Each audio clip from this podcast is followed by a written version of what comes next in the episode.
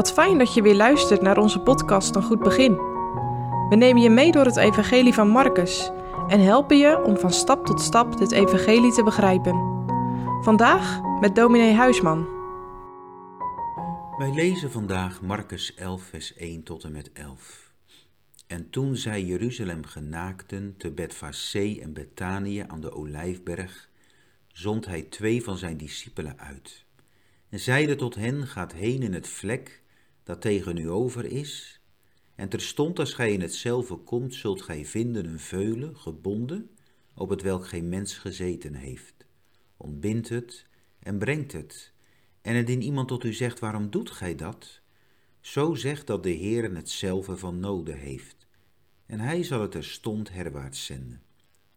En ze gingen heen en vonden het veulen gebonden bij de deur, buiten aan de wegscheiding, en zij ontbonden hetzelfde.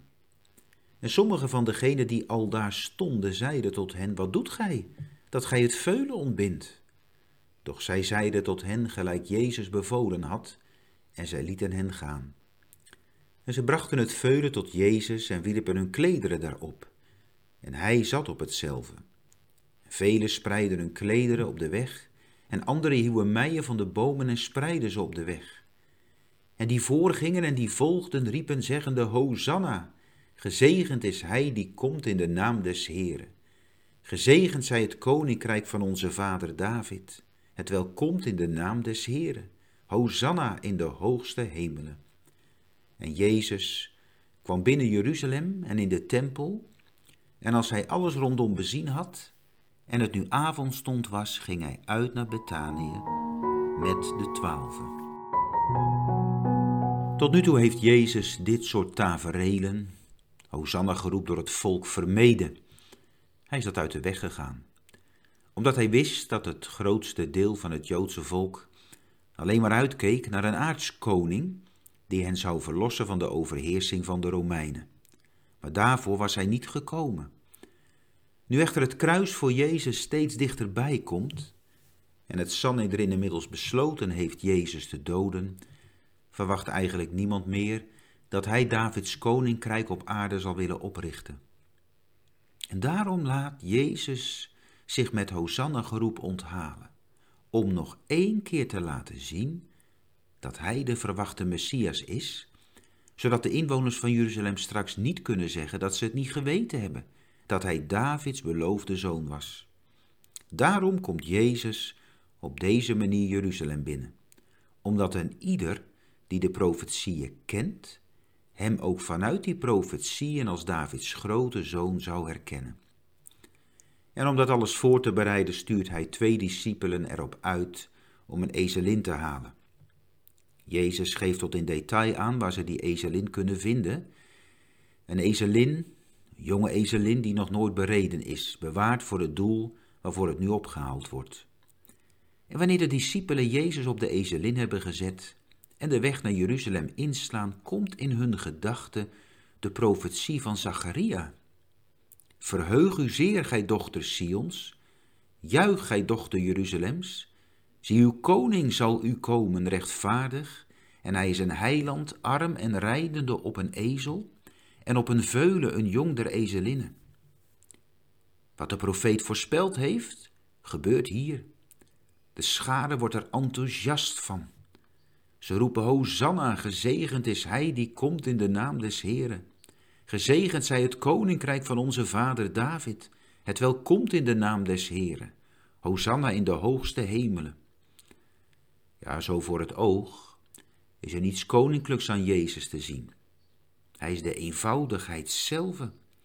En van Lucas weten we dat de fariseeën, die Jezus in zijn eenvoudige kleding niet herkennen als de koning, vermanen Jezus om zijn discipelen te bestraffen, omdat ze in hun oog een gewoon mens goddelijke eer aandoen. Maar Jezus zegt als de discipelen zouden zwijgen, dan zullen de stenen spreken.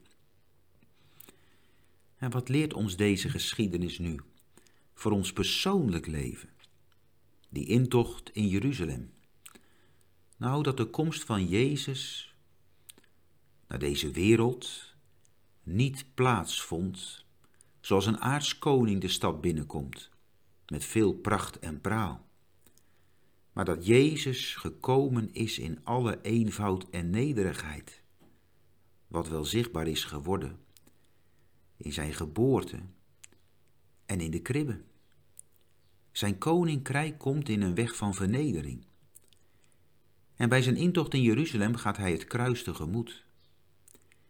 En zal het anders gaan als hij komt in een mensenhart, als hij het inneemt door zijn goddelijke liefde? Niet door kracht, noch door geweld, maar door mijn geest zal het geschieden. En waarom gaan velen voorbij aan deze Jezus? Omdat zij zich stoten aan zo'n zaligmaker die komt met het evangelie van het kruis. Waar hij komt, komt hij niet met aardse pracht en praal, maar met zijn woord wat levendig en krachtig is. Zo komt hij ook tot ons, ook nu, net als in Jeruzalem met een hart vol liefde tot verloren zondaren. En hij zegt het, och of gij ook bekende, ook nog in deze uw dag, hetgeen tot uw vrede dient. Nee, niet zoals een aardskoning die afstand kan scheppen door allerlei pracht en praal, waar je soms bang voor bent, waar je liever op afstand blijft, maar een koning, zachtmoedig, zegenend, ontfermend. Ga daar niet aan hem voorbij. Hij die het zegt, neemt mijn juk op u en leert van mij dat ik zachtmoedig ben en nederig van hart, en gij zult rust vinden voor uw zielen. Zie je ook naar hem uit? Vraag hem over na te denken. Want alleen in deze koning, zachtmoedig en nederig, is er zaligheid.